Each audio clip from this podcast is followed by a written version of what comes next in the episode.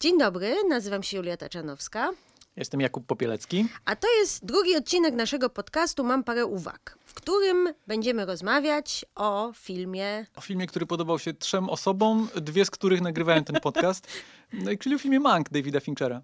No tak, zbliżają się Oscary, Mank ma 10 nominacji, jest, czyli w sumie jest faworytem, ale wygląda na to, że absolutnie nie jest niestety. Tak właśnie wydaje się, że jest takim faworytem, jakim był Irlandczyk y, w zeszłym Tak. roku, czyli faworytem, który wyjedzie z jakąś nagrodą pocieszenia być może, albo i z żadną Albo nagrodą. z żadną, z żadną. No to niestety y, tak mi się wydaje, że to nie był, to- to nie jest dobry czas na ten film, jeżeli chodzi o Oscary, ale może o tym trochę później, e, bo jeszcze chciałam tylko powiedzieć, że Mank nie jest premierą. W założeniu naszego podcastu było, że będziemy mówić o premierach, ale niestety kina są zamknięte, więc pomyśleliśmy, że wrócimy do, do rzeczy, którą, która się nam strasznie podobała. Tak, ty, tym bardziej, że, że chyba jest o czym rozmawiać. Oj tak. Ja może jeszcze tak podkró- pokrótce tylko zapowiem, jak będzie wyglądała formuła tego odcinka, bo w poprzednim e, odcinku, czyli w odcinku poświęconym filmowi e, Obiecująca młoda kobieta, e, przyjęliśmy taką zasadę, że jakby przelatujemy cały film i kolejne sceny odsyłają do kolejnych wątków. W przypadku Manka trudno coś takiego zrobić, między innymi ze względu na to, że struktura tego filmu jest e, tak zaplątana, że sami Tak. byśmy się zbyt bardzo zaplątali, więc postanowiliśmy rozbić ten film na szereg tematów i najpierw jakby przejdziemy przez te takie najważniejsze e, tematy, które jakoś prowokuje mm, ten film. Potem zastanowimy się, czemu nikt nie lubi Manka. Też mamy parę teorii. też mamy parę teorii. No a na koniec trochę się pofanboyujemy, Fangirlujemy. pofangirlujemy i, i powiemy wam, jakie są nasze ulubione i najnieulubieńsze filmy Davida Finchera. To co, to chyba możemy zaczynać, tym bardziej, że jest dużo rzeczy do, do, do omówienia.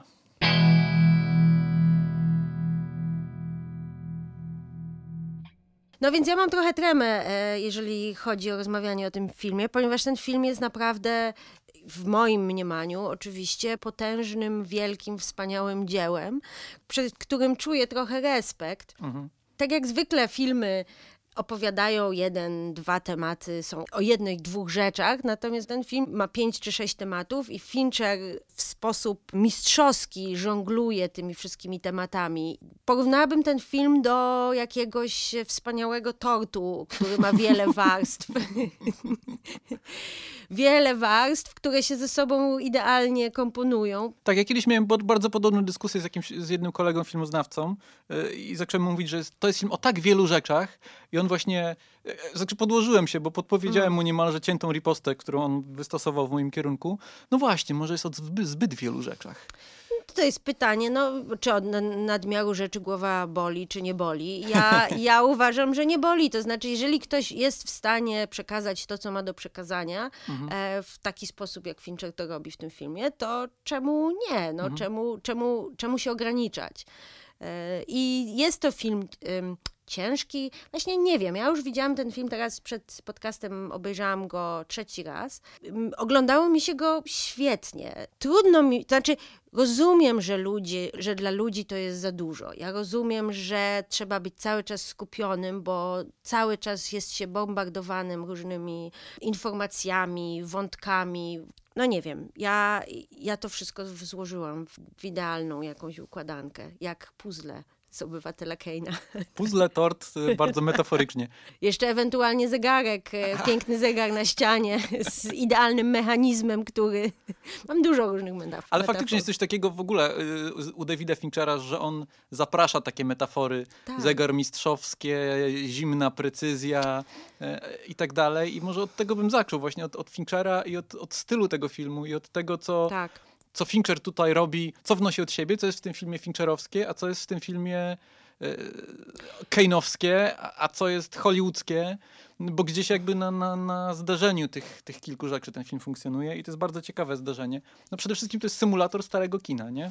No tak, bo to nie jest stary, to nie jest stary film. On jest zrobiony jak stary film e, i to, co też trzeba przyznać, że to jest najbardziej wystylizowany film Finchera, e, bo Chociaż każdy znaczy, film Finchera jest wystylizowany. Jest wystylizowany, ale nie, do, nie aż tak po prostu. No, no tak. to, znowu tutaj wrzucę, wrzucę metaforę tortu piętrowego, no bo jest w pewnym sensie tutaj wiele warstw, które odsyłają, no bo i warstwa wizualna, i montaż, mhm. i, i nawet scenariusz, który jest zbudowany tak troszeczkę jak stary, jak stary film, że jest, są te pewne wątki, wątki, które są prowadzone, które są potem zamykane, na przykład wątek e, męża pilota, Rity Alexander, grany, mhm. granej przez Lily Collins. Mhm. Pewne leitmotivy po, powracają, pewne zdania są powtarzane, więc ma się to takie poczucie poczucie starego kina, starego filmu.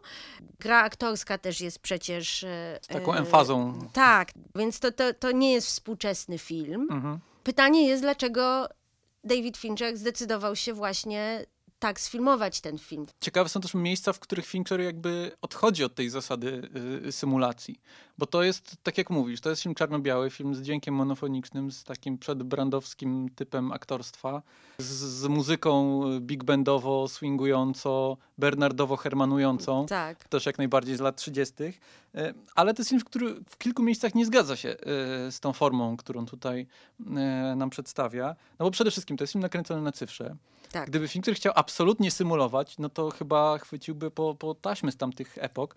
Ale to jest taki dziwny paradoks y, tego, że cyfra pozwoliła mu symulować bardziej, bo wydaje mi się, że hmm. Fincher wybrał kontrolę. Y, dlatego nie chciał taśmy, że taśma jest... Y, no taśma nie jest idealna. Taśma nie dorasta do wyśrubowanych wymagań, wymagań Davida Finchera. Możliwe. Znaczy ja mam inną teorię, bo ja mam teorię taką, że mamy zobaczyć, że to jest fikcja. W tak. sensie, że to nie jest prawdziwy świat. To nie mhm. jest prawdziwy Hollywood. To są aktorzy grający współcześnie, grający prawdziwe postacie, które mhm. też nie do końca są prawdziwymi postaciami, prawda? Bo chociażby Gary Oldman, który gra 40-latka mm, w prawdziwym życiu ma 60 lat, mhm. E, Tom Berg, który gra Orsona Wellesa ma około 40 lat, a mhm. gra 24-latka, więc tam jest mnóstwo takich elementów, które nam mówią, zobacz, ty patrzysz się na film, ty patrzysz się na fikcję, to nie widzu, to nie jest prawda. I im podkręcanie tego jeszcze bardziej, mhm. e, moim zdaniem jakby dodaje, że to jest jeden z tych tematów, które Fincher porusza w swoim filmie, że film nie jest prawdziwy, że to mhm. nie jest rzeczywistość, to jest kreacja. Wszystko, co widzimy, jest kreacją. I tak. Hollywood cię mami trochę. Tak, tutaj najciekawsze w tym kontekście jest to, że Fincher tutaj wykorzystuje te kółka zmiany rolki, tak. e, które oczywiście odsyłają do Fight Clubu, gdzie to był element jakby deziluzji, gdzie Tyler Durden uczył nas, e, że to jest miejsce, tak które jest pęk, to jest jakieś takie pęknięcie w strukturze spektaklu i Fincher jakby wykorzystuje to. No nie mówiąc o tym, że w filmie regularnie pojawiają się didaskalia na ekranie, tak. które jakby po prostu wprost łamią te iluzje, mówiąc nam to jest, to jest scenariusz, y, to tak. jest coś wymyślonego. No i jeszcze jest taki element, że ten symulator starego kina y, oglądamy nie w kinie, tylko na Netflixie. No to jest już ironia. Ale wydaje mi się, że Fincher jest tego świadom. Wydaje mi się, że on, Też mi się wydaje. Że on jest ironistą i no nie, I że on wy, wy, wykorzystuje to w tym filmie i że to jest jeden z, to nie jest cecha tego filmu, to jest temat tego filmu wręcz. Właśnie to, to napięcie między rzeczywistością e, a, tak. a, spektaklem. Nie? E, inne tematy tylko bardziej po, podbudowują te, e, ten wydźwięk. E, I stąd bierze się też e, chyba niezrozumienie tego filmu, e, między innymi ludzie, którzy oburzają się na przepisywanie historii, ale do tego jeszcze przejdziemy, kiedy będziemy zastanawiali się, czemu Mank nikomu się nie podobał. Ja tylko jeszcze jeden taki, jeszcze jeden element, w którym film jakby nie zgadza się z, z kinem hollywoodzkim Złotej Ery wspomnę. Mowa o formacie. Bo to, jest to nie jest format stary. To nie jest stary format y, tak zwany akademicki. To jest format y, związany z kamerą, kamerą RED, format 2,20 y, na 1. No ale upraszczając, no, to wiemy, że filmy hollywoodzkie, klasyczne filmy hollywoodzkie z lat 30., nie wchodząc w technikalia i w szczegóły, e, mają format zbliżony bardziej do formatu kwadratowego. Tutaj natomiast tak. mamy szerszy ekran. I tu znów wydaje mi się, że to wynika z potrzeby kontroli e, e, obrazu. E, którą ma David Fincher. To raz, no a dwa być może to jest podprowadzenie też tego tematu, o którym mówimy, że to jest, to jest wybór, który również pracuje tematycznie, bo zaburza te iluzje. To w ogóle, w ogóle też śmieszne, bo y, jest to film o filmie, który miał być stworzony właśnie w sposób że, taki, że autor dostał od studia nieograniczoną Mhm. ilość pieniędzy i wolności artystycznej, miał nakręcić film. I zresztą Fincher z Netflixem miał podobny deal, Tak. prawda? Więc to też jest śmieszne. No i też ciekawa jest relacja tego filmu z Obywatelem Kane'em, bo to nie jest pastisz Obywatela Kane'a, bo tego można się było spodziewać, że Fincher będzie kopiował te wszystkie charakterystyczne chwyty stylistyczne, które pamiętamy e, z filmu Wellsa. Jest tam parę nawiązań. E, Mhm. Jest tam ta scena, kiedy, e, tam bardzo mnie to rozbawiło, wiadomo, jest no, słynna otwierająca scena, jak wypada kula śnieżna z, Mhm. rąk martwego Keina, a tutaj wypada butelka pusta tak. z, re, z, z rąk Manka. Aha. Ja bym nazwała ten film bardziej negatywem obywatela Keina, bo o czym, o czym jest obywatel Kane? Jakby w jaki sposób on opowiada? Mhm. Mamy bohatera, którego widzimy z, z różnych stron, Mhm. a tutaj mamy bohatera, którego widzimy jakby, jakby jesteśmy cały czas przy bohaterze i wszystko, wszystko co się dzieje jest z jego punktu Tak widzenia. stąd się też bierze to zakrzywienie rzeczywistości, gdzie w Obywatelu Kane'ie zakrzywienie wynikało z pewnej takiej polifonii, z tego, że bohater był migotliwy i Nie, próbowaliśmy tak. go uchwycić między rozmaitymi punktami widzenia. Natomiast tutaj mamy specyficzny punkt widzenia, który też jest rodzajem zakrzywienia rzeczywistości, No. więc faktycznie jest to zupełnie jakby inne podejście do podobnego tematu. I wydaje mi się, że tu też jest dużo takich mrugnięć oka, na przykład kiedy Mankiewicz mówi, nie da się opowiedzieć jego życiorysu w dwie godziny, no to ewidentnie No. jest zarazem komentarz do samego Manka, Tak. jak i nawiązanie do obywatela Keina i itp. itd.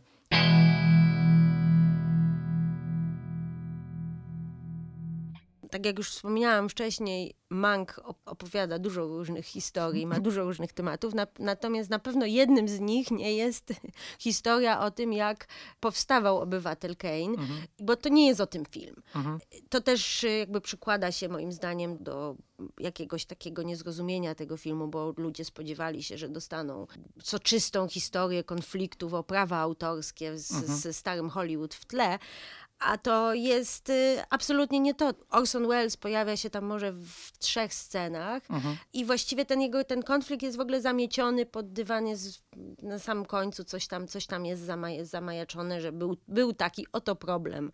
A historia idzie w inną stronę, bo to jest historia Teraz w jednym zdaniu. w jednym zdaniu, no w jednym zdaniu właśnie się nie da, nie da tego powiedzieć, ale y, jest to historia twórcy i artysty, prawda, który tworzy, z jednej strony zderza się z machiną całą produkcyjną tego cynicznego Hollywood, a z drugiej strony zderza się z własnymi demonami, z deadline'em, prawda, a z trzeciej strony walczy o opowiedzenie prawdy i walczy o stanięcie po właściwej stronie historii, jeżeli tak to można powiedzieć. Tak, no zacznijmy, ja bym zaczął od y, tego wątku artysty w takim sensie autobiograficznym, bo to Mhm. wydaje mi się, że to jest być może najosobistszy film w filmografii Davida Finchera. A zdecydowanie. I to nie tylko dlatego, że autorem scenariusza jest y, jego ojciec Jack. Y, Tutaj w ogóle może taką podam ciekawostkę, że to jest scenariusz, y, no, który Jack Fincher zaczął pisać chyba jeszcze w latach 90. I David Fincher planował zre- zrealizować ten film zaraz po realizacji Obcego 3 albo zaraz po realizacji gry.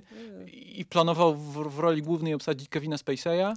Ojej, oj. E, Co dziś brzmi trochę za, jak, ciekawostkowo, może tak powiem. No ale wtedy nie udało się to między innymi z tego względu, że, że nikt nie chciał mu dać e, tyle pieniędzy na czarno-biały film. No. Udało się to dopiero teraz.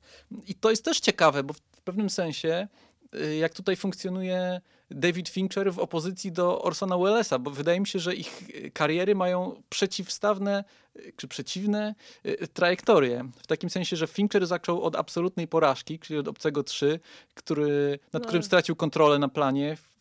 No On tak, w zasadzie no był mar- studyjną marionetką Tak, do, do tak. zarządzania planem. Tak, E, studio go przejechało. Studio go przejechało, no a potem było tylko lepiej. Potem jakby jego kariera ma łuk wznoszący się. Natomiast Orson Welles zaczął karierę od absolutnego arcydzieła, filmu uznawanego za jeden z najlepszych filmów w historii.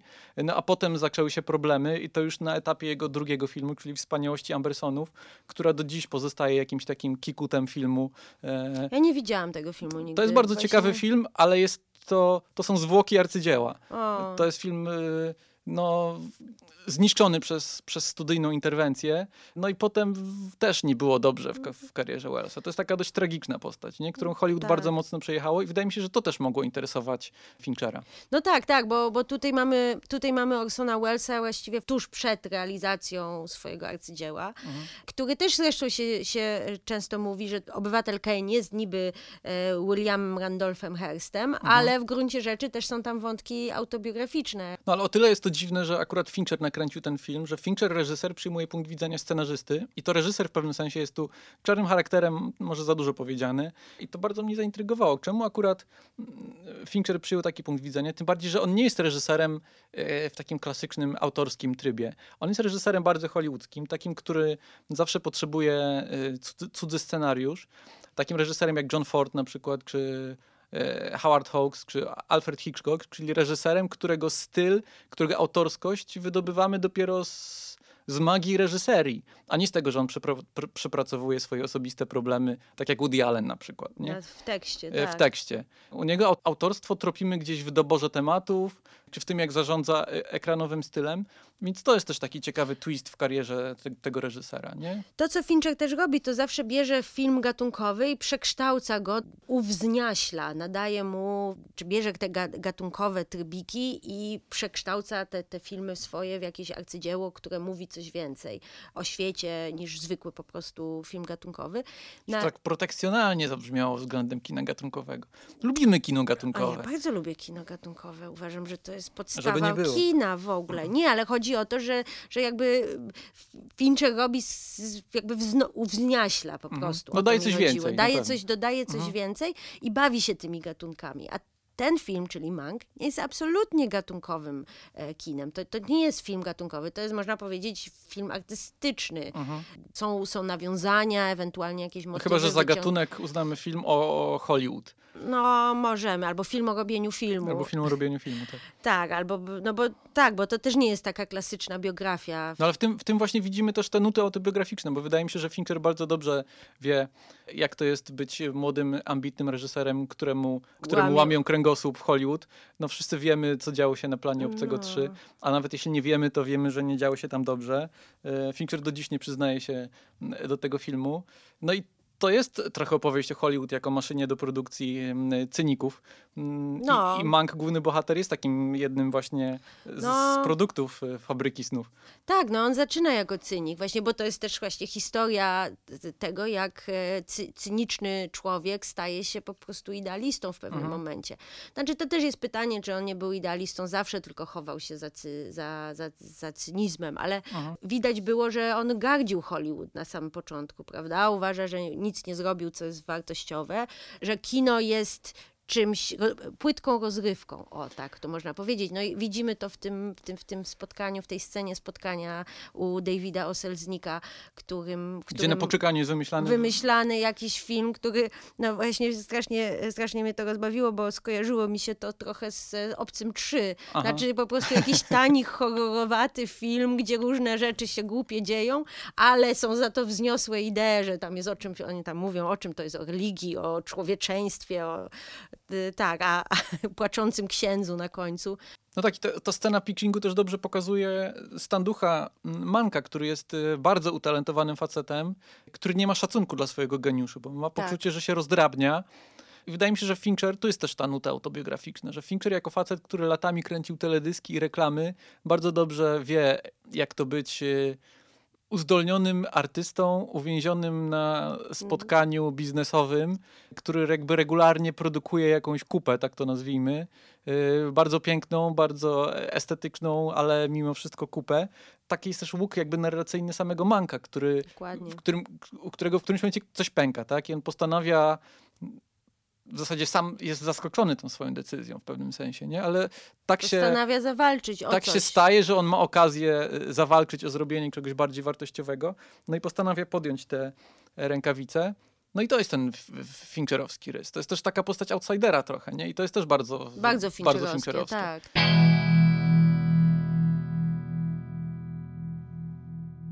Mank to też jest opowieść o, o Hollywood i o tym, jak pracuje Hollywood i jak studio bierze ludzi i wy, wyciska ich. Jest maszynką właściwie do robienia pieniędzy, jest Mhm. też maszynką do sprzedawania snów. Ale zarazem y, jest hołdem.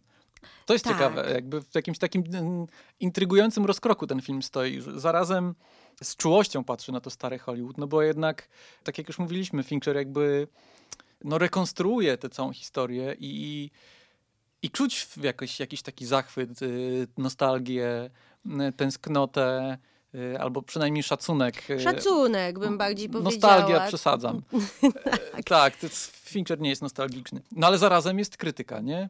Jest, Jest y, bardzo mocna krytyka, bardzo ostra krytyka i też e, e, taka społeczna krytyka tutaj, e, bo, Mhm. bo to też, e, co się temu filmowi zarzuca, że, a, że stary, że, że stare tematy. Moim zdaniem Mhm. on jest bardzo aktualny i świeży i opowiada o tym, co się teraz dzieje na świecie i o, o tym, jak działa propaganda i jak różne siły manipulują y, społeczeństwem i sprzedają im kłamstwo i że w ogóle film to jest to jest trochę sprzedawanie kłamstwa i trochę sprzedawanie e, baśni, jakiegoś, jakiegoś snu. To, co e, Louis B. Mayer mówi e, na początku, że to jest jedyny biznes, gdzie się sprzedaje.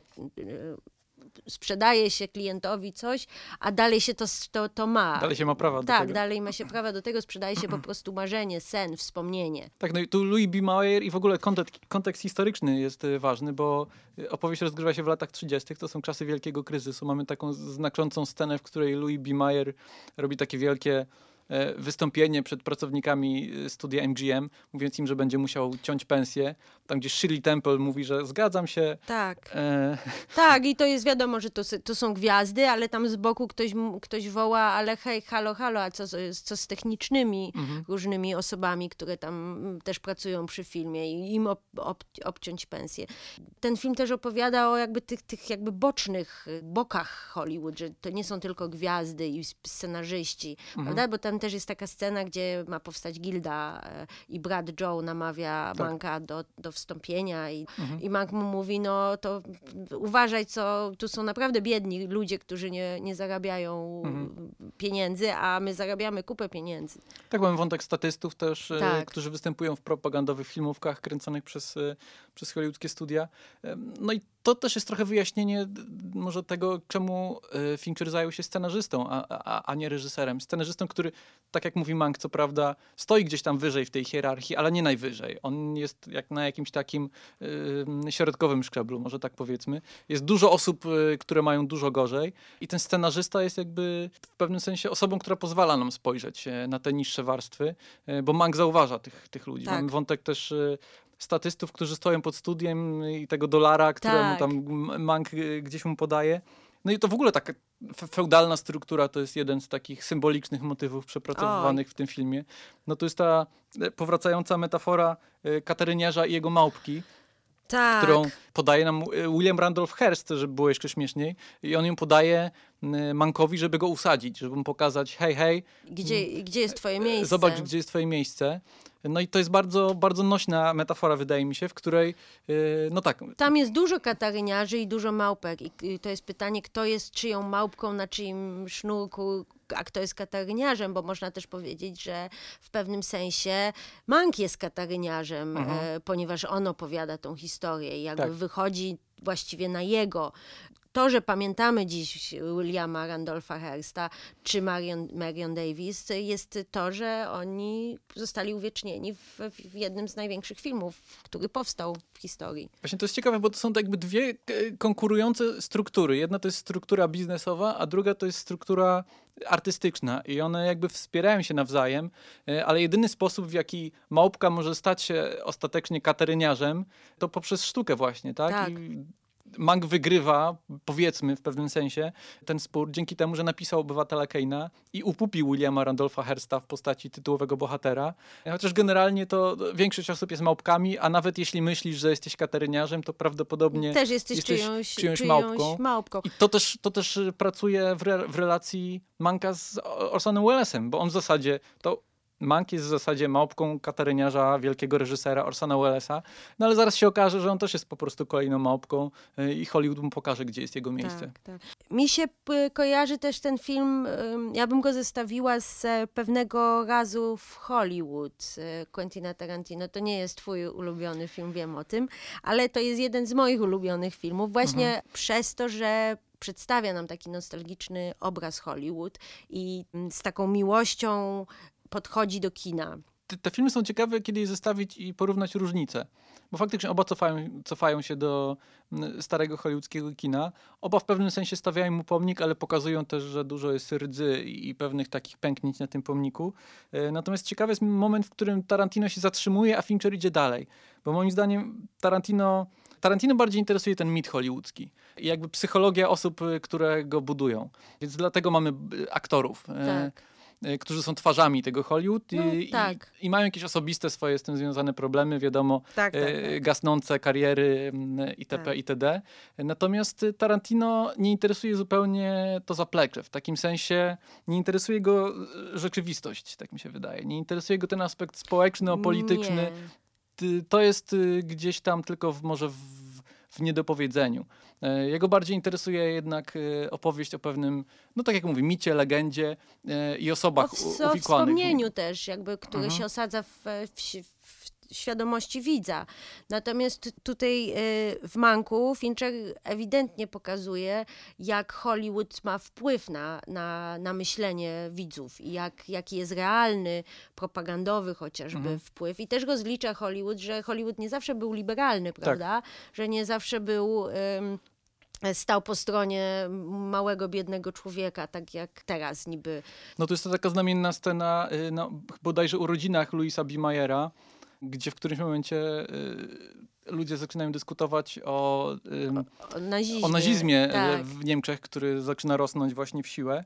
Y, No i Louis B. Mayer w którymś momencie mówi Hitler, Schmittler, Tak, No tak. 40 milionów widzów takiego rynku nie można zbagatelizować. co jest o tyle zabawne, że to z Mayera robi w zasadzie hollywoodzką wersję Goebbelsa w pewnym sensie, tym bardziej biorąc pod uwagę wątek tych propagandowych Tak. filmików, e, które na jego zlecenie są realizowane, e, żeby walczyć z Uptonem Sinclairem, czyli socjalistą, który Tak. chce w, w, no, zrewolucjonizować e, Hollywood, e, wprowadzić związki zawodowe, zająć się właśnie tym zapleczem, o którym tutaj mówimy.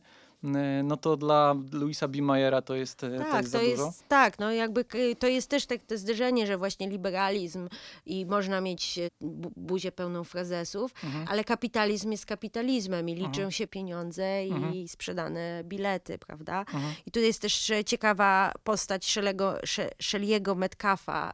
Ale to No. też pokazuje, jak działa ten hollywoodzki mit, bo tutaj mamy do, do, dokładnie scenę szatańskiego kuszenia Tak. i Metcalf po, podpisuje cyrograf tak naprawdę, pakt z diabłem, zaczyna kręcić propagandowe filmiki tylko dlatego, że wreszcie dostał szansę stanięcia za kamerą. Tak. I on jest świadom tego, że e, kręci tutaj papę, e, co więcej szkodliwą społecznie. No i potem ma wyrzuty sumienia, no i to doprowadza do jego sceny samobójstwa, więc jest kolejnym takim jakby, kolejną Tak. osobą z, no, przejechaną przez, przez tę hollywoodzką Przez machinę. Hollywood. No i mamy też sceny, trzy sceny kuszenia. Mhm. Y, Manka, żeby też nie podpisał swojego, czy jakby Tak. wycofał swój scenariusz, prawda? I Manka jakby się nie daje, Mhm. że jakby staje mm, po stronie prawdy. No, tak i, no i w tym sensie tego, tej troski, tej pracy u podstaw, którą w pewnym sensie tutaj wykonuje Fincher, ten film bardziej kojarzy się mi nie, z Tarantino, nie z y, pewnego razu w Hollywood, tylko z Awe Cezar Coenów. Co prawda to jest film O. zupełnie w innej tonacji podany, bo Coenowie jednak są bardziej groteskowi, y, wydobywają jakieś takie absur absurdy hollywoodzkiej scenerii, ale jest y, ten ich film zakorzeniony w jakimś sensie w prawdziwym świecie, w sporach światopoglądowych, e, w polityce. W tym sensie są trochę bliżej, e, bliżej Tarantino, bliżej Finchera, Finchera, przepraszam, tak. dalej od Tarantino, ale z kolei z Tarantino łączy ich bardziej takie poczucie jakby zabawy kinem. To jest coś, czego nie ma u Finchera. Tak, co prawda on bawi się kinem w takim sensie, że e, symuluje tę całą konwencję, tak? E, Tak, jest to to rodzaj nie jest- gry, ale nie ma takiego poczucia To zabawowości. jest, tak, tak, to nie jest, to nie ma być entertainment dla ciebie. Mhm. Wszystko tam jest na poważnie, mimo że Mank jest bardzo wesołą postacią, która cały czas żartuje. Jest Mhm. tam mnóstwo żartów i mnóstwo naprawdę komicznych scen też, prawda? Ale, Mhm. ale te, te sceny komiczne jakby pracują na, na jakby odarcie, ja bym powiedziała w ten sposób, jakby pokazanie tego cynizmu e, panującego w tym świecie. Bo Fincher śmieje się tylko sardonicznie, nie? To, tak. to on się nie śmieje z dobroci serca. Ale czy w związku z tym nie masz wrażenia, że ten film pokazuje zbyt jednostronny portret Hollywood? Czy to Hollywood jako zła machina, e, która łamie kręgosłupy, to nie jest twoim zdaniem e, jakaś klisza, stereotyp? Wydaje mi się, że to jest dosyć uczciwe, że to mhm. jest właśnie nie, nie, właśnie nie mitologizowanie Hollywood jako takiego wspaniałego miejsca, które tylko jest po to, żeby tworzyć sztukę i, i, i dawać ludziom przyjemność i, i radość i, i tak jak było Hollywood zresztą sprzedawane w tamtych czasach. I oczywiście jest mnóstwo jakby teraz takich wątków e, rewizjonistycznych, że mhm. dobra, no przecież było tak okropnie, jednak tutaj e, dręczono kobiety i mniejszości, nie pozwalano występować i tak dalej. I e, Harvey Weinstein, wielki tutaj można powiedzieć jakiś cień rzuca na, na tą całą opowieść o Hollywood dzisiaj z dzisiejszego punktu widzenia, ale wydaje mi się, że to jest bardzo szczere. Oczywiście, że to jest, że Fincher jest że on ma prawo być zgorzkniały i ma prawo być, nie, nie lubić Hollywood. Obcy trzy, przypominamy. tak, ma prawo nie lubić, nie lubić Hollywood, ale wydaje mi się, że nie próbuje, że jest tam dużo różnych postaci, które, chociażby na przykład Marion Davis, które, które są w jakiś sposób potraktowane łagodniej, o. I, i tak po ludzku bardziej. Tak mi się wydaje, że tak, ja się z tobą zgadzam, że ja zadałem to pytanie trochę jako adwokat diabła. Mm. Bo tak, faktycznie portret Hollywood jest tutaj e, mroczny i, i, i nie jest e, słodziutki, ale wydaje mi się, że są tutaj niuanse, nie? Że, tak, że, że jest... Fincher pokazuje nam tak dużo postaci, które układają się w jakieś takie spektrum postaw, tak. spektrum podejść do Hollywood. Nie jest tak, że jest tylko dobry Mank i ci wszyscy źli producenci. Myślę, Przecież przykład... Mank też nie jest dobry. No tak, właśnie. Właściwie to też nie jest miły, sympatyczny facet. Dobra, to zaraz tak. go podsumujmy jeszcze, tylko a propos tego spektrum postaw, chciałbym wskazać tutaj postać e, Davida Oselznika, która pojawia się w kilku e, tak. scenach, w zasadzie na drugim planie, ale jest ro rozegrana na tak subtelnej nucie, wydaje mi się. To jest postać, która przemawia do widza kilkoma znaczącymi spojrzeniami tak. niemalże. Bo to jest ktoś, kto reprezentuje oczywiście tę machinę, kto stoi na jednej z najwyższych funkcji, kto zarządza tym łamaniem kręgosłupów tak. E, i, i zarabianiem, ale jakby w jego czuć w jego spotkaniach z Mankiem jakiś taki rodzaj porozumienia. E, to jest coś, czego nie ma Louis B. Mayer, który jest po prostu... Nie ma. No... Nie, Louis B. Mayer, no. nie, Louis B. Mayer jest sprzedawcą. On jest był równie dobrze mógł sprzedawać mhm. odkurzacze. Podchodzi do do swojego przedsiębiorstwa, tak jakby podchodził mhm. do jakiegokolwiek innego biznesu. Natomiast David y, y, Oselznik jest ta scena właśnie tego mm, spotkania, pitchowania tego filmu. Mhm. Y, kto tam jest? Joseph von Strandberg, zdaje się. Tak, tak. Jak, jak David Oselznik podsumowuje tą rozmowę, mówi, B-movie, to mhm. nie jest dla niego, prawda? Aha. To jakby rozumie ten biznes, rozumie twórców bardziej niż Louis B. Mayer na pewno. Ja jestem z kolei, e, lubię bardzo postać e, Irwina e, Tal Talberga, tak. Ponieważ to jest, to jest facet, który wie, co robi. To mhm. znaczy, on wie, w jakim świecie żyje, na jakim świecie żyje, wie, jak wygląda ten biznes i postanowił nie przepraszać za, za to, co robi. Mhm. Jakby brać to, co chce, przynajmniej jest uczciwy, o, tak powiem, bo, bo Louis B. Mayer robi całą szopkę, prawda? Mhm. Jakby tak jak ta rozmowa z tymi swoimi pracownikami, gdzie, gdzie jest cała scena, gdzie on tam płacze, się wzrusza e, i tak tam dalej. Tam jest też znamienna e, scena na pogrzebie Talberga. Tak gdzie Louis B. Mayer robi wielki spektakl z tego, że płacze, e, że dmucha tak. nos, e, ociera łzy, po czym wsiada do samochodu i pierwsze co robi, to wyrzuca przez okno tę chusteczkę. Dokładnie, dokładnie. Tak. Demaskując tak. cały ten spektakl. Tak, tak, tak. No taki, błyskotliwość Talberga, o której tutaj mówisz, ta jego świadomość formy, że tak powiem, w pewnym sensie tutaj podprowadza nam postać Manka, bo to Mank w zasadzie niechcący podpowiada Talbergowi strategię tych fake newsów, tak, propagandowych filmików, bo on mu opowiada, że udało ci się przekonać przekonać świat, że King Kong jest rzeczywisty, tak? Ma... Jest tak, jest wielkości budynku z dziesięcioma piętrami, a Mary Pickford jest dziewicą w wieku lat 40. Tak, tak. A, a nie potrafisz wygrać wyborów? Tak, bo to jest teraz się będę rozpływać nad scenariuszem. To jest właśnie, to jest właśnie gen, geniusz tego scenariusza, że tam, tam nie ma sceny, która by ci nie, nie, nie miała kilku, kilku znaczeń. I ten wątek, y, prawda, wyrzutów sumienia Manka jest właśnie między innymi z tego, że on sobie zdaje sprawę, że to on był pomysłodawcą tego, że on jest naj, najmądrzejszym y, kolesiem Tak, bo to, w też, pokoju. bo to też płynie z jego przenikliwości, bo on, on mógł wpaść nie, nieświadomie w zasadzie podpowiedzieć ten pomysł, ale ten pomysł wynikał z tego, znaczy ta obserwacja, którą powiedział Tak. o, o King Kongu i Emery Tak. Pickford, wynikała z jego przeni- przenikliwego spojrzenia i z jego geniuszu w pewnym sensie. Tak. Po czym się okazało, że ten geniusz został przez Hollywood przerobiony, na Przerobiony. polityczną propagandę. Tak.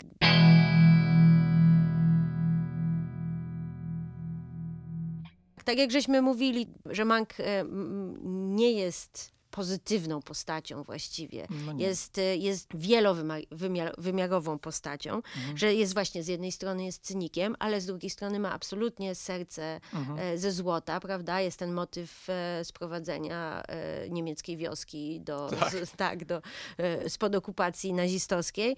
Jest pijakiem, ale z drugiej strony jest super, super inteligentny, ale nie ma władzy. Mhm. Prawda? W takim sensie, że nie ma przebicia i może być tylko nadwornym błaznem.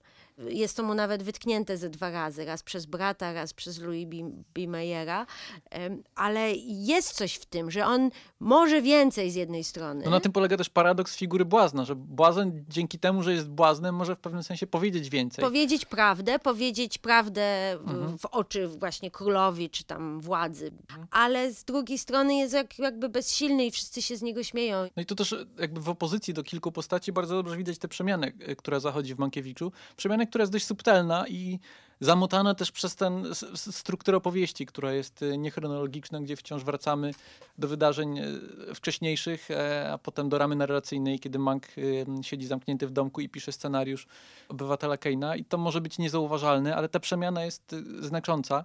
Początkowo, kiedy poznajemy Manka, on jest w zasadzie anty-Aptonem Sinclairem. Aptonem Sinclairem, Tak. czyli tym facetem startującym na, Na gubernatora. na tak. gubernatora stanu Kalifornia, swoją drogą również scenarzystą, pisarzem, który jest takim właśnie społecznikiem, Idealistą. pracą postaw, idealista. Tak. Natomiast e, Mankiewicz jest no, takim lwem salonowym, chałturnikiem, e, pijakiem. No ale w końcu w którymś momencie jakby przechodzi te przemiany, postanawia za, zawalczyć, no i staje się antyherstem, tak mi się wydaje, bo mm, staje się obywatelem w zasadzie, pa, No. parafrazując tytuł obywatela Keina. Natomiast e, sam Hearst to jest też ironia losów Hearsta, który kiedyś był Kiedyś z kolei był tak, idealistą. Sinclairem, tak, a, a staje się teraz k- zimnym kapitalistą. E, I właśnie ty, ty, to jest ta wspaniała scena kolacji e, u Hersta, no, której Mhm. Mank przychodzi pijany. No, dla mnie ta scena to jest...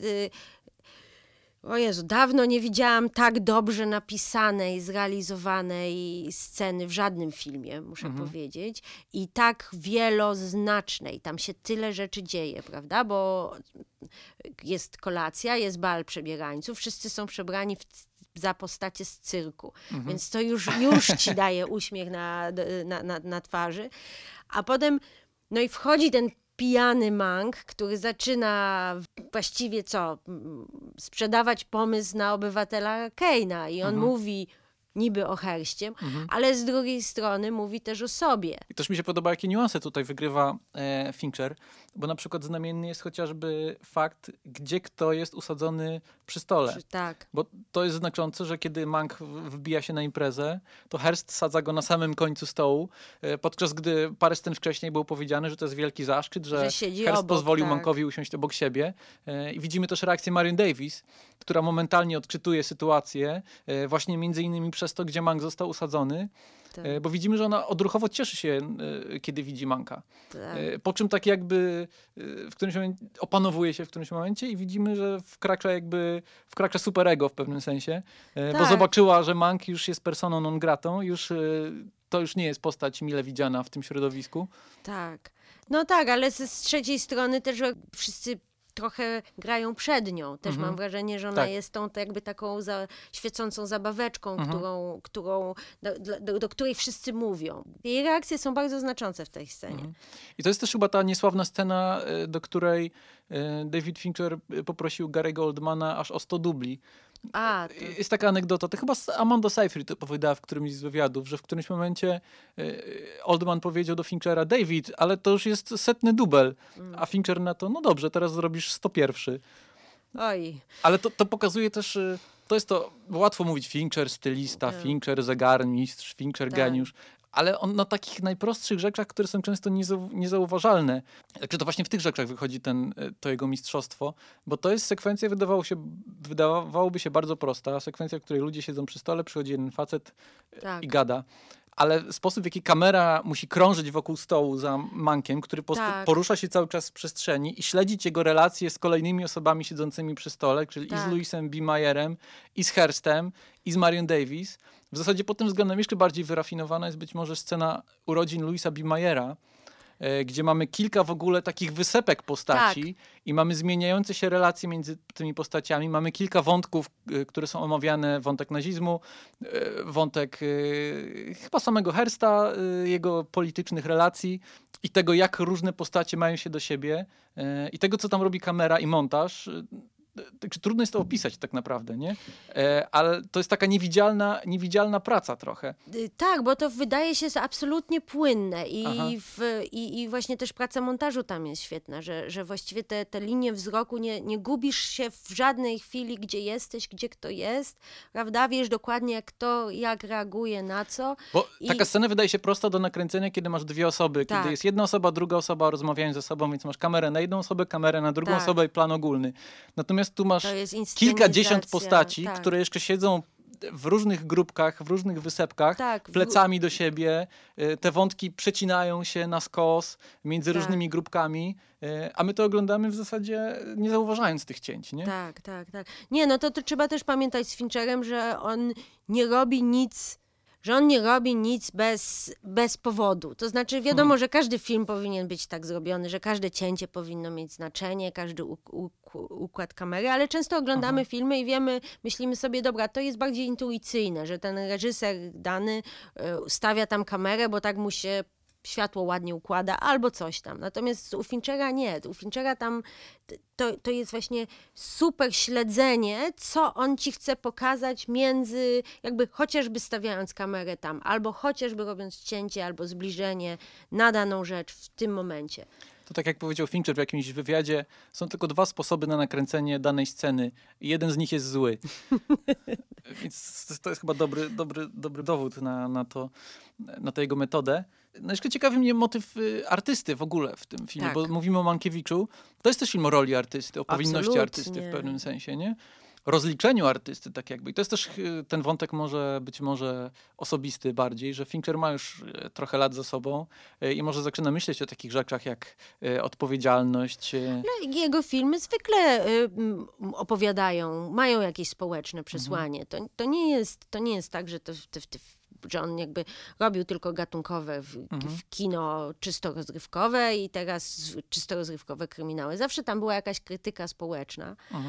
No tak, e, faktycznie jest tak, że Fincher nie zatrzymywał się na błahych e, refleksjach e, zazwyczaj, Mm, chociaż no, widać pewną, pewną zmianę, jakby na przykład w porównaniu do Fight Clubu, który też jest filmem krytycznym, ale krytycznym na tyle subtelnie, że ta krytyka w pewnym sensie przegrała z estetyką. W takim sensie, że Fight Club przepracowuje temat toksycznej męskości, powiedzmy to tak w skrócie, e, po czym trochę się z tego naśmiewa. I to nie jest film, który mówi, hej, fajnie jest być e, toksycznym mężczyzną, ale wiele osób tak odczytuje ten film. I wydaje mi się, że to jest, e, Tak, to to jest, jest pewna strasznie... pułapka estety estetyki, w którą wpada sam Fincher. W sensie on jest tak dobrym stylistą, tak dobrym facetem od reklam i teledysków, że on tak skutecznie sprzedaje ten, te, tę połowę filmów, w której opowiada o toksycznej męskości, yy, że, Że- potem trudno jest mu się wykopać tak naprawdę. Trudno mu jest zbudować ten cudzysłów, w którym uruchamia krytykę tego, co wcześniej nam powiedział. Yy, I w tym sensie Mank jest dużo bardziej stonowanym, dużo bardziej precyzyjnie opowiedzianym filmem. Tak, ale to też są na przykład zarzuty, zarzuty wobec Manka, między innymi, że za bardzo opowiada, za bardzo wchodzi w jakieś niuanse i, i, i tak dalej, że trzeba mieć olbrzymią wiedzę, żeby w ogóle zrozumieć, prze, prze, przebić się przez tą barierę i trzeba być filmoznawcą i tak dalej, i tak dalej.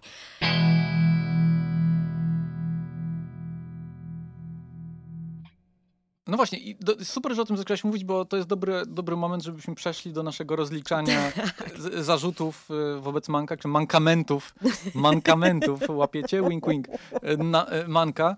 E, no i to jest właśnie pierwszy zarzut, wydaje mi się, że to jest film hermetyczny, że to jest film, do którego trzeba mieć doktorat z filmoznawstwa, żeby go obejrzeć. Wydaje mi się, że to Nie. to nie oddaje prawdy o tym filmie. Nie, mi się wydaje, że właśnie, że może rzeczywiście tu Finczek sobie zrobił trochę pod górkę Mhm. Pracę Sobie i a, widzom. sobie i widzom. Tak sobie nawet myślałam, czy gdybym wiedziała, że gdyby to nie był po prostu film o fikcyjnych ludziach w Hollywood, Mhm. tak jak właściwie chociażby Obywatel Kane było o fikcyjnych ludziach, Mhm. czy y, ta historia byłaby równie opowie, y, równie dobrze by dotarła. I moim zdaniem tak, że Mhm. tu jest zabawa, Fincher się bawi, oczywiście, że to są prawdziwi ludzie, ale to nie ma znaczenia. No więc jest ta scena na początku, y, na początku filmu w pokoju pisarzy, gdzie przychodzi Charlie Lederer. Mhm. Tak na dobrą sprawę, czy to ma znaczenie, że to jest on, czy to ma Mhm. znaczenie, jak oni się nazywają, ci inni Tak. pisarze, czy to ma znaczenie, że w, w jest David Oselznik i y, Joseph von Strandberg. Mhm. Nie, To jest taki dodatek. to jest dodatek, to jest zabawa. Mhm. To jest, to oczywiście, tak jak żeśmy zresztą mówili na początku, to dodaje do scenografii tego filmu po prostu, natomiast ta, tam są głębsze wątki. I Tak, ale też wydaje mi się, że te wszystkie konflikty są czytelne, nawet kiedy nie wiemy, kim są te Tak. postacie. Natomiast wiele osób odstrasza to, że nie wiedzą, kim są te postacie i myślą sobie, ojej, na pewno coś mi umyka i skupiają się tak. na tym swoim poczuciu y, gorszości, zamiast na Tak. oglądaniu tego filmu. Ale ja Tak. powiem więcej, wydaje mi się, że wiedzieć za dużo o historii kina, to też nie jest za dobry punkt wyjścia do tego filmu. Bo jeśli ktoś zna szczegóły konfliktu między e, Wellsem a Mankiewiczem, to będzie miał za złe Fincherowi, że nie pokazuje całej prawdy tej historii, że nie pokazuje tego, że Wells tak naprawdę pracował nad tym scenariuszem. No tutaj jeszcze tak, jest kontekst tego, tak- kontekst artykułu napisanego przez Pauline Kael, w którym ona e, No walczyła tak. z teorią e, autora, e, reżysera, artysty. To był taki słynny spór z krytykiem Andrew Sarisem i ona wysunęła tezę, że to Mankiewicz jest autorem Orsona Wellesa. Tfu, obywatela Keina, zabawne przejęzyczenie swoją drogą. To jest teza, która została w międzyczasie Obalona. obalona tak. Tak, ale to jeśli ktoś zna te konteksty, to może mieć za złe temu filmowi, że jakby nie Że- oddaje prawdy o Hollywood. Ale to jest to, co powiedziałam na początku. To To, to, nie, jest, to nie jest film o tym. To nie jest Mhm. film o, powstawa, o tym, jak powstawał Obywatel. Obywatel Kane. Ta wiedza filmoznawcza, moim zdaniem, można ją spokojnie zostawić w, w, w, w tylnej kieszeni. Nie wiem, czy to jest powiedzenie. Można też w szufladzie. W szufladzie, no w każdym razie nie jest na pewno, nie jest na pewno potrzebna. Słuchaj, zna, znasz mnie, ja lubię historię i Mhm. bardzo często jest tak, że oglądamy, oglądam jakiś film historyczny i się super wkurzam, że wcale to tak nie wyglądało, bo coś tam, coś tam, coś tam. To nie jest dokument. Mhm. Tym bardziej, że tak jak wcześniej mówiliśmy, że Mank wciąż obnaża swoją własną sztuczność, nie? Tak, Więc tym bardziej jakby trudno zarzucać temu filmowi, że on próbuje przepisać historię albo że nie oddaje prawdy, no bo on jest tego świadom Tak. i daje nam o tym znać jasno. Przeszedłbym do drugiego popularnego zarzutu, który jest podprowadzony przez ten pierwszy, czyli porównanie z obywatelem Kane'em. E, Bardzo, bardzo często e, słyszę ten zarzut, to jest dziwny zarzut, ale to nie jest film tak dobry jak Obywatel Kane. Ale, No, co, ale to, co to w ogóle znaczy? po pierwsze, co to znaczy, a drugie, jaki film jest tak dobry jak Obywatel Kane? Albo można powiedzieć inaczej, bo Obywatel Kane powstał już i 80, 80. lat temu. Mhm. Tak, więc y, jaki film jest tak rewolucyjny jak Obywatel Mhm. Kane? To może powsadzajmy kij w mrowisko jeszcze, albo chociaż nie wiem, czy powsadzamy. Ty, co myślisz o Obywatelu Kane? Czy to jest film, który się dobrze zestarzał twoim zdaniem? A jeju, ja go oglądałam prawie, ach, no z 10 lat temu. Mhm. Ja ogólnie lubię stare filmy i mam dużo cierpliwości do starego kina. I naprawdę doceniam to wszystko, co obywatel Kane robi i robi z narracją, i Mhm. robi z obrazem. I fakt jest też taki, że już wszystkie, tak jak zresztą można powiedzieć o bardzo wielu y, starych filmach, które były rewolucyjne swego czasu. Dzisiaj to mamy prawie w każdym filmie, więc No to jest generalny problem z rewolucyjnymi dziełami. tak, dla osób, które dzisiaj mogą obejrzeć, e, nie znając za, za bardzo historii kina, obejrzeć Obywatela Keina, myślą sobie, no dobra, no jakby okej, ciekawa, nieli, nie, nielinearna narracja, ale już widziałam pięć filmów takich podobnych. To ja tylko powiem pokrótce, że no ja lubię ten film, tak, lubię go, ale moim zdaniem on się okrutnie zestarzał. Między innymi ze względu na, na tak jak już mówiliśmy, to, to wyczerpanie się e, aspektu Tak. rewolucyjnego, bo potem wszyscy zaczęli stosować te same No. triki. Być może nikt tak dobrze, nikt tak sprawnie i jakby widzę te wszystkie triki, e, które wprowadzał tutaj Wells, te gra z formami podawczymi, opowiadanie historii, scenografią, mm, zmianami w scenografii, montażem, te różne punkty widzenia, wprowadzenie w ogóle koncepcji relatywizmu e, e, do kina. No to nie było tak e, po- powszechne w No. swoim czasie, ale to jest, to jest paradoks tego filmu polega na tym, że kiedy obejrzeć go w zestawieniu z innymi powstałymi w podobnym czasie filmami, niektórymi, takim jak na przykład Sokół Maltański, no to Sokoła Maltańskiego ogląda się jednak dużo lepiej. No bo Ale to, to może być- to jest czysty gatunek, film oczywiście. i dlatego lubimy gatunkowe filmy, bo one po prostu dają nam pewną przyjemność i są w pewnym sensie powtarza powtarzalne Mhm. i znane i filmy artystyczne gorzej się starzeją. To jest, to jest na pewno to. No dobra, to kolejny zarzut jest taki, że film przepisuje historię, jest antywelsowski, ale to już, to już przepracowaliśmy. Tak. Uważamy, że nie przepisuje historii i, i Tak. nie jest antywelsowski. Zarzut cztery na mojej liście. Mhm. Czemu ludzie nie lubią Manka? Bo żebrze o Oscara i jest hollywoodzką konfekcją. Uuu. To jest dobry, dobry punkt. Mi się wydaje, że absolutnie, że nie, że to jest film, który, no to już też mówiłam chyba na początku, gdyby ten film powstał z 10 lat temu, Mhm. to by zgarnął wszystkie Oscary. Moim zdaniem teraz kompletnie nie trafił w czas, mimo że Aha. jest absolutnie na czasie, ale że jakby mody, moda i jest y, zupełnie gdzie indziej. Mhm. Jakby zau możemy zauważyć, że Mank opowiada o białych y, Heteroseksualnych, heteroseksualnych mężczyznach, gdzie jest, zauważyłam jednego, jedną czarną postać. Nie wiem, czy ty też zauważyłeś. Ale, ale wyprzedzasz, bo to jest kolejny zarzut. Tak. No dobrze, no ale chodzi, chodzi o to, że, y, że mi się wydaje, że on nie ma szans na, żadne, na żadnego Mhm. Oscara. Że jeżeli już jakiś miał szansę na Oscara, to e, za scenariusz e, i... Za który nie e, został za, nominowany. Nie został nominowany, bo to było... To jest zawsze taka nagroda pocieszenia. Zresztą obywatel Kane też dostał Mm. ten, bardzo podobno tutaj też dostał za, za scenariusz Oscara. Co można powiedzieć? No, David Fincher ma pecha do, do nagród po prostu, że on robi filmy albo za wcześnie, albo za późno, Mhm. albo być może ten film za, nie wiem, 10, 5, 10 lat będzie uznany za arcydzieło i będzie Mhm. kultowy. Tak, bo żeby było jasne, to nie jest tak, że my tutaj teraz rozliczamy kolejne zarzuty wobec Manka i chcemy powiedzieć wam wszystkim, jak bardzo się z wami nie, zgadza, zg- nie Mm. zgadzamy, jak bardzo się naszym zdaniem mylicie, tylko wydała nam się bardzo ciekawa pozycja tego filmu, Tak, który jest zarazem doceniony i nielubiany, tak. który ma 10 nominacji do Oscara, ale prawdopodobnie żadnego, żadnego Oscara poza Oscarem być może za dźwięk nie A. dostanie. Za E, muzykę może. tym bardziej zdziwił nas ten dysonans między nami samymi a światem, bo nam się ten film bardzo podobał. Tak. E, Natomiast e, świat zaczął rzucać w kamieniami zaraz w momencie premiery tego filmu. No jest to bardzo ciekawy punkt wyjścia. I jeszcze do, do, do tej hollywoodzkiej kon, konfekcji może dopowiem, Mhm. bo mi chodziło bardziej o to, kiedy wymieniłem to jako ko, kolejny ma, mankament Manka, chodziło mi o to, że to jest film, który jest taką laurką właśnie, że dużo osób tak ogląda ten film, że e, Nie. spienięża tę nostalgię za Hollywood, ale wydaje mi się, że No tutaj znamienne jest nie. porównanie nawet nawet z Tarantino z pewnego razu w Tak. Hollywood, gdzie mamy Polańskiego, gdzie mamy Sharon Tate, gdzie mamy Steve'a McQueena, gdzie mamy Bruce'a Lee. To są wszystko Tak. postacie Większe niż większe niż życie, które Są ikonami w pewnym ta, i sensie. Tarantino spienięża tę ikoniczność. Tak, Natom- tak. Natomiast kogo mamy w Manku? Mamy Shirley Temple, która mówi jedną rzecz, nawet nie widzimy No jej tak, twarzy. i, i, A i poza tym mamy scenarzystów i producentów, o których nikt nigdy nie słyszał. Dokładnie. No jeszcze jest e, e, Charlie Chaplin, e, który bez, bez wąsów nikt go nie rozpoznaje, No tam gra na fortepianie. Te- Też, też mi się tak wydaje, że, że to nie jest żadna laurka, że ten obraz Hollywood, który jest tam pokazywany, jest wręcz właśnie smutny i szary i niefajny i Hollywood wydaje mi się, nie chciałoby się tak widzieć. No dobra, to ja bym poszedł dalej.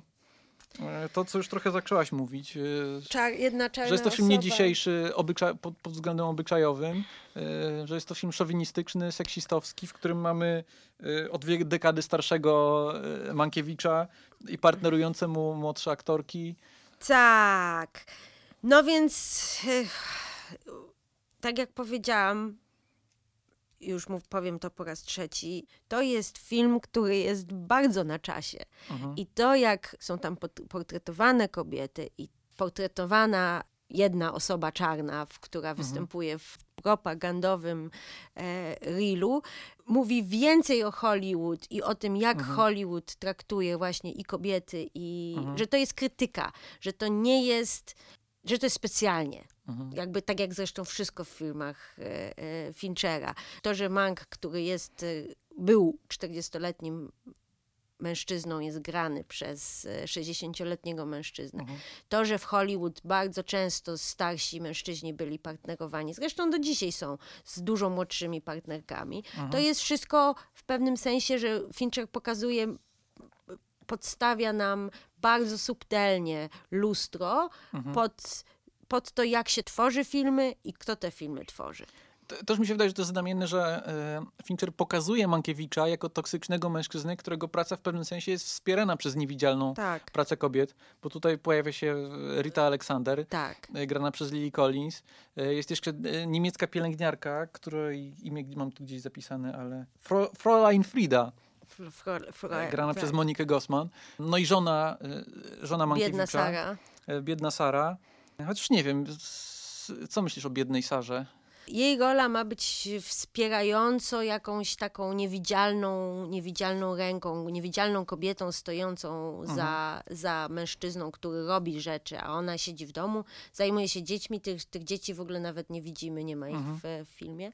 I no, zmi- znamienny jest ten jej monolog na, na samym końcu, który powtarza, że już parę razy przećwiczyła. Jest ten refren, czemu, Tak. czemu ze mną e, Czemu ze mną wytrzymujesz? No i ona, i ona tak jakby mówi, no bo już tyle wytrzymałam, to chcę zobaczyć, jak się skończy to Chociaż wszystko. mi się wydaje, że to akurat jest jakiś taki, to jest unik. Tutaj w pewnym sensie Finchera i, i drugiego Finchera, scenarzysty, czyli obu Fincherów, poniosła e, taka metafora w tym pewnym sensie. Bo, Kinowa. bo to brzmi oczywiście jak chcę zobaczyć, jak się skończy, czyli że to jej życie jest jak film. Tak.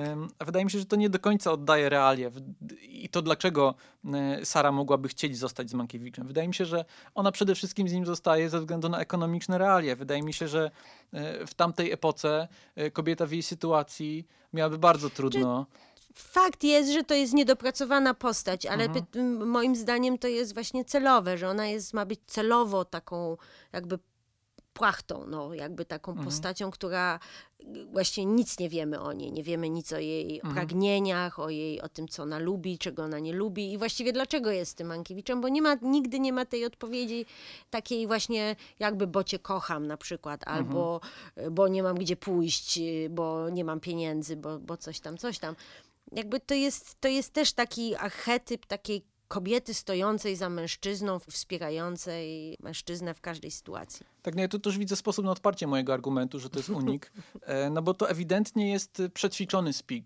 To jest coś, co widzimy, że ona wcześniej ułożyła sobie w głowie Tak. i postanawia powiedzieć. Czyli można to zinter- zinter- zinterpretować jako e, robienie dobrej miny do złej gry w pewnym sensie, nie? Że to jest e, Sara, która wykorzystuje jakby tę sc- scenariuszową metaforę Manka do wybrnięcia z tej sytuacji, no bo wie, że jakby utknęła w niej. Pytanie, czy nie jest to zbyt subtelny gest ze strony Finchera, e, ale stąd być może biorą się problemy z tym filmem. E, No ale to w takim razie przeszedłbym do bardziej, wydaje mi się, wybrzmiewającej tu postaci kobiecej, czyli do postaci Marion Davis.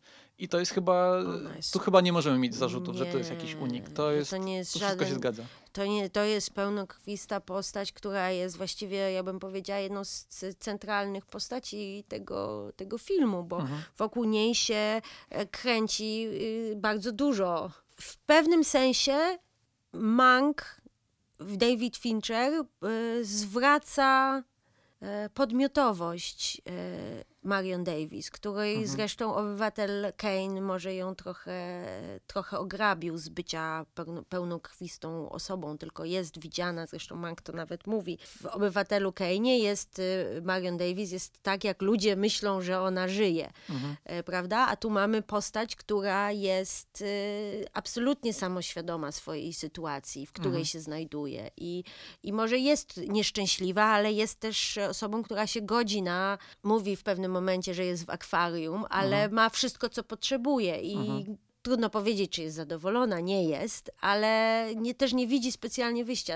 z tej sytuacji. No tak, i tu też jakby odnosi się dobrze ta metafora y, kateryniarzy i, i, małpek, tak, bo ona ma świadomość, że nie jest kateryniarką. Co więcej, ma świadomość tego, że związek z Herstem prawdopodobnie zaszkodził jej wizerunkowi, no bo tak to wyglądało w rzeczywistości. Tak. Y, I obywatel Kejniesz, który, tak jak powiedziałaś, dobił y, łopatą tak.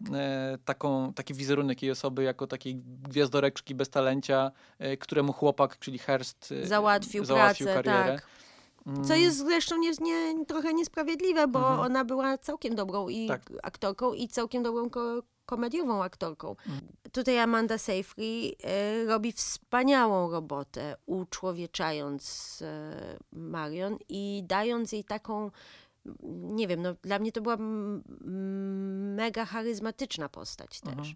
Prawda? Pełna właśnie humoru i jakby taka ludzki element tym bardzo chłodnym i wykalkulowanym filmie Finchera. O, tak bym to powiedziała. Nie wiem, czy poszłam za daleko. Myślę, że trafiłaś sam raz, bo trafiłaś dokładnie w kolejny punkt na mojej liście. To już ostatni e, punkt, dla którego e, ludzie mogli nie lubić Manka. To jest film taki, że Finchera filmy po prostu bardzo często ludziom się nie podobają na dzień dobry. Ja tylko przypominam, że Obcy 3, no wiadomo jak było. Y, po latach nagle się okazuje, że ten film się niektórym osobom podoba. Ja uważam go za całkiem ciekawy film. Jest też ta wersja y, niby reżyserska, no nie reżyserska, bo Fincher nie przyłożył do niej ręki, mm, ale ona wydobywa y, szereg różnych dodatkowych wątków, które jakby mocniej wybrzmiewają. Chociaż ja bym dyskutował, czy to jest wersja lepsza. Ja bym polecał obejrzenie tych dwóch mm. wersji i sklecenie sobie w głowie idealnego filmu z obu tych wersji.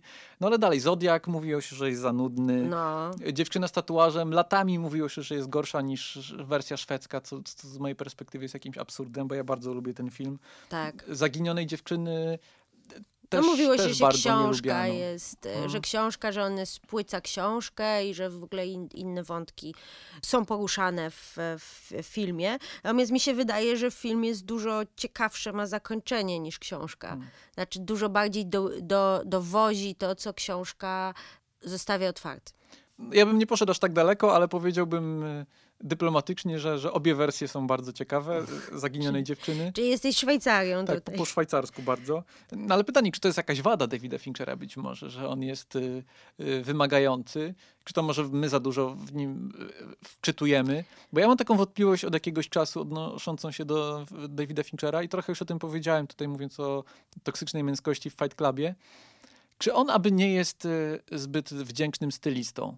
W sensie to jest taki rodzaj podważania y, swoich własnych sądów. Że nie jestem w stanie stwierdzić, czy ja te filmy naprawdę doceniam na poziomie intelektualno-ambitno jakimś tam, czy po prostu te filmy są tak pięknie nakręcone, tak ładnie wyglądają, że tak mile gdzie tam łechtają, że po prostu że po prostu Finker jest dobrym sprzedawcą. On mi pięknie sprzedaje i potem mi się podoba. Nie, ja bym się nie zgodziła z tym, ponieważ raz te filmy naprawdę opowiadają historię i mm. są o czymś.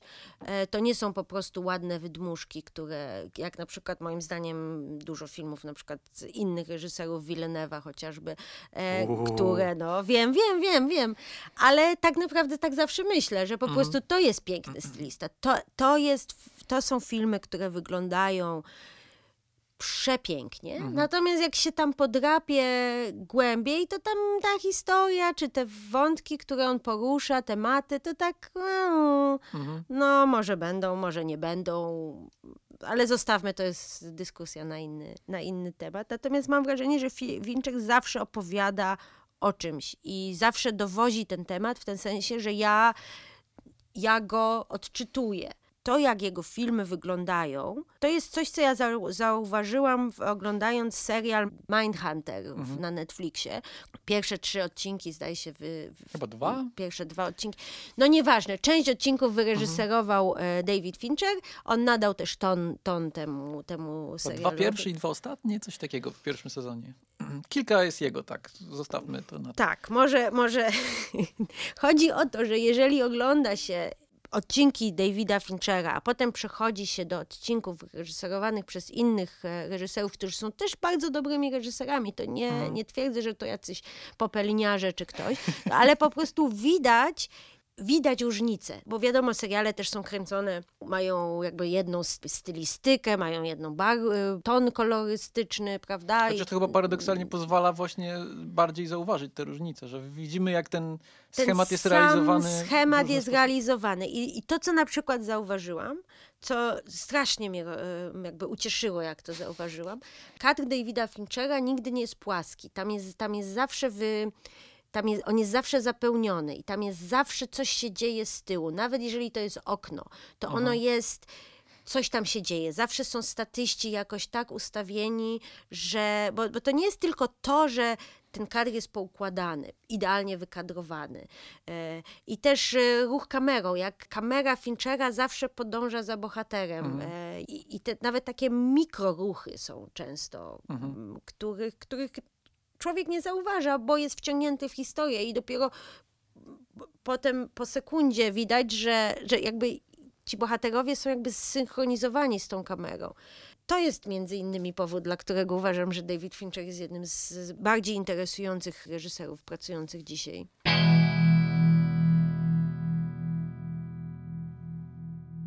Właśnie, to może, to może podsumujmy tego Pod-. Które są filmy, Które, które, są jego najlepsze, które są najgorsze, po jednym. po jednym, no to jest, to jest trudne. Bo ja na przykład zauważyłem niedawno, bo Fincher ma taką, on nie ma równej filmografii. On ma filmy lepsze i filmy gorsze. E, Chociaż te opinie co do lepszych i gorszych e, czasem mi się zmieniają. Na przykład e, niedawno powtórzyłem sobie Azyl, Mm. który wydawał mi się zdecydowanie jednym filmów Z z, z dołu puli, tak. Absolutnie nudnym i takim po prostu jałowym ćwiczeniem stylistycznym. I trochę tak jest, bo to jest faktycznie film, w którym Fincher nie próbuje zupełnie się dokopać do czegoś. No można, można tam w, ewentualnie próbować coś, że to jest emancypacja kobiety, coś feminizm, ale to tak bardzo na siłę w tym akurat filmie. Natomiast jako czyste ćwiczenie gatunkowe ten film sprawia, sprawdza się rewelacyjnie i dużo lepiej niż takie bardziej wyrafinowane wydawałoby się filmy Finchera, jak na przykład Gra, gdzie już jest jakaś praca z tym wątkiem spektaklu, Tak. prawdy, rzeczywistości, ale to jest naprawdę nudny film, który bardzo dobrze zrealizowany film, który kiedy znasz już twist jest absolutnie nie do oglądania. A to tak, ja widziałam go tylko raz i bardzo mi się podobał. Natomiast y, Azyl można oglądać w kółko, właśnie dlatego jak, jak Fincher bawi się rytmem, jak, y, Mm. jak przygotowuje scenerię, bo to jest film, który rozgrywa się w jednym miejscu między, nie wiem, czwórką bohaterów, bodajże piątką, więc ten jakby minimalny setting y, świetnie potrafia wydobyć wszystkie te zalety Finchera y, jako stylisty, Y, więc to jest w pewnym sensie jałowe doświadczenie, w takim sensie, że nie obcujemy tutaj Tak. ze sztuką, która opowiada nam e, o czymś więcej. Obcujemy tutaj po prostu z pięknie nakręconą maszynką, ale to jest no, naprawdę pięknie nakręcona maszynka. E, No ty- A ty- to i tak jest wciąż jeden z, ze słabszych Ze filmów. słabszych. No ty jesteś, ty kochasz siedem. No tak, ja bardzo kocham 7. E, Tutaj parę osób w redakcji twierdzi na przykład, że to jest film efekciarski. E, Wydaje mi się, że to zupełnie nie jest film efekciarski, że faktycznie jest to film, w którym widać e, stylistyczny zapał Davida Mm. Finchera, ale mimo wszystko to jest film zrobiony na dużo większym takim wycofaniu niż, niż mogłoby się wydawać. Dużo bardziej powściągliwy niż mogłoby się wydawać.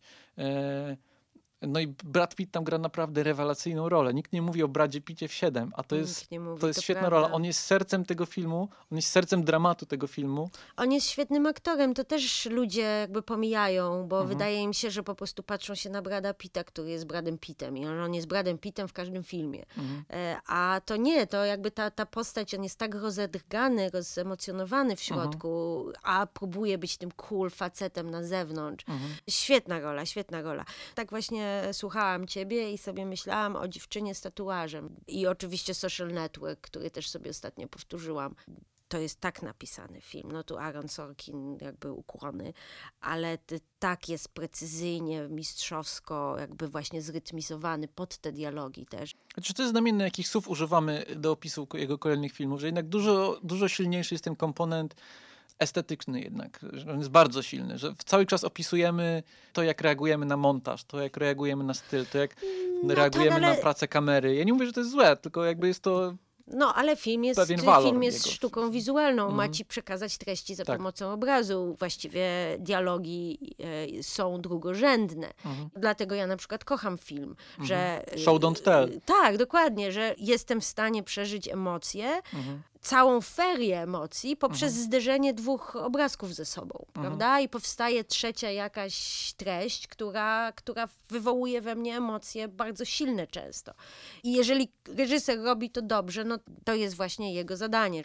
No więc wracając jeszcze do dziewczyny z, z tatuażem, no nie wiem, ta e, opowieść bardzo mnie porusza e, i przyjaźń, która jest tam pokazana między Elizabeth Salander a Blomqvistem. Blomqvistem, tak, Danielem Craigiem chciałam powiedzieć i że to też jest świetna rola Daniela, Daniela Craiga. Więc ja przeczytałam książkę niestety tuż przed seansem tego filmu i to niestety nie pomogło, ponieważ em, miałam w pamięci raz, co się wydarzy i, i tak dalej, co będzie, ale też pamiętałam te, te rzeczy, które nie są pokazane na ekranie i te pewne skróty, które są zro, y, zrobione. Aczkolwiek uważam teraz po, po latach, że film jest dużo lepszy niż książka. Mi się wydaje, że tam y, kilka skrótów narracyjnych jest absolutnie błyskotliwych. Tak. Skraca absolutnie niepotrzebne e, rzeczy z książki. Tak. Natomiast podoba mi się to, że zachowuje to zakończenie, które wydawałoby się z, z punktu widzenia takiego funkcjonalnego absolutnie jest po nic. Czyli to, że zagadka zostaje rozwiązana w trzech czwartych filmu, a potem film trwa dalej. Tak, Ale to wynika z tego, że to jest film tak naprawdę o czym innym. To jest film o relacji między Dokładnie. tymi dwoma postaciami. I to ostatnie d- 20 do, minut do, do pół godziny, e, gdzie jakby domyka się relacja Tak. Salander z Blomqvistem jest kluczowe dla tego filmu, nie? tak. Tak, więc tak, ja też bardzo lubię ten film. Tak, tak. No też bardzo, bardzo lubię Zaginioną dziewczynę. No i też bardzo podobne, po, podobnie niestety też przeczytałam książkę e, przed seansem już, ale postanowiłam, że już więcej tego nie zrobię. To znaczy, jeżeli jest jakaś książka, której nie przeczytałam, wchodzi film, oglądam film najpierw, potem czytam książkę, bo, bo to na, naprawdę psuje, ps, psuje dużo. Zaraz będzie tak, że chyba wymienimy wszystkie filmy. Davida Finchera, mówiąc, że to jest być może jeden z naszych ulubionych filmów. No, No ja- jeszcze jest Zodiak. No ja, ja nie mogę się zdecydować klasycznie, nie? Ja, ja bym gdzieś tak się wahał między Zodiakiem, e, Social Network, a A7. O 7 już trochę mówiłem, Tak. o, o Social Network też już, też już mówiłaś. Mm, No Zodiak... pff, Ach, Zodiak. Zodiak to jest też bardzo ciekawy pod względem rytmu, e, w takim sensie, że to są te trzy godziny, ale ja, ja kiedyś obejrzałem Zodiaka jak serial i to jest bardzo ciekawe, jak To ten film funkcjonuje.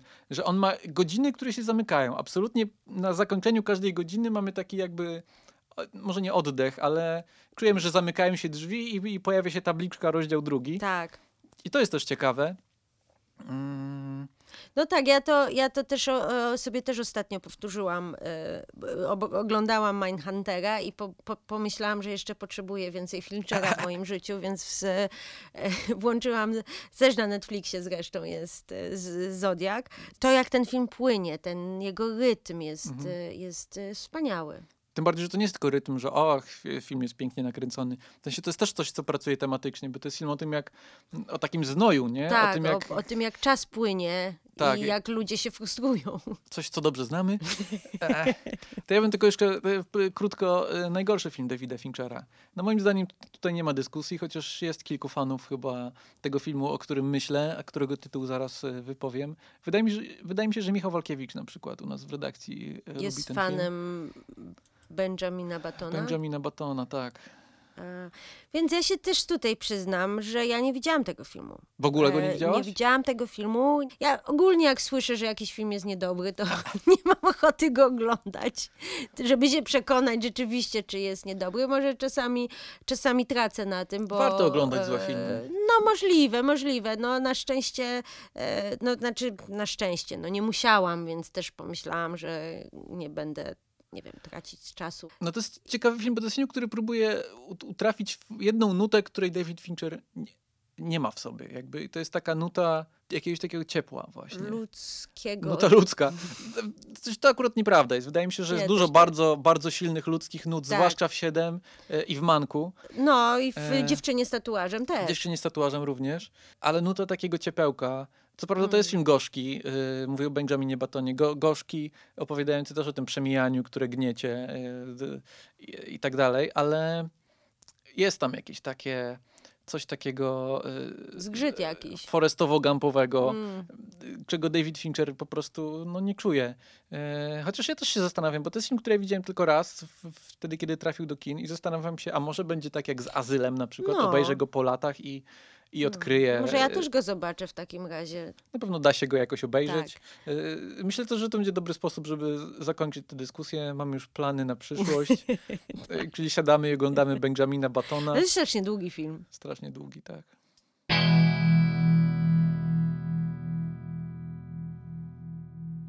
Dobrze, to dziękujemy za uwagę. No, dziękujemy.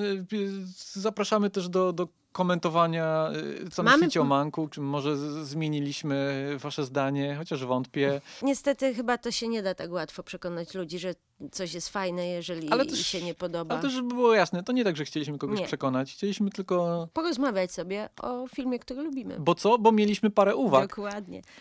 Zapraszamy y, do kolejnego odcinka. No mamy, mamy mały problem tutaj, bo y, ponieważ kina ciągle są zamknięte, więc y, będziemy musieli jednak cofnąć się do Voltu z, z, ze starymi filmami.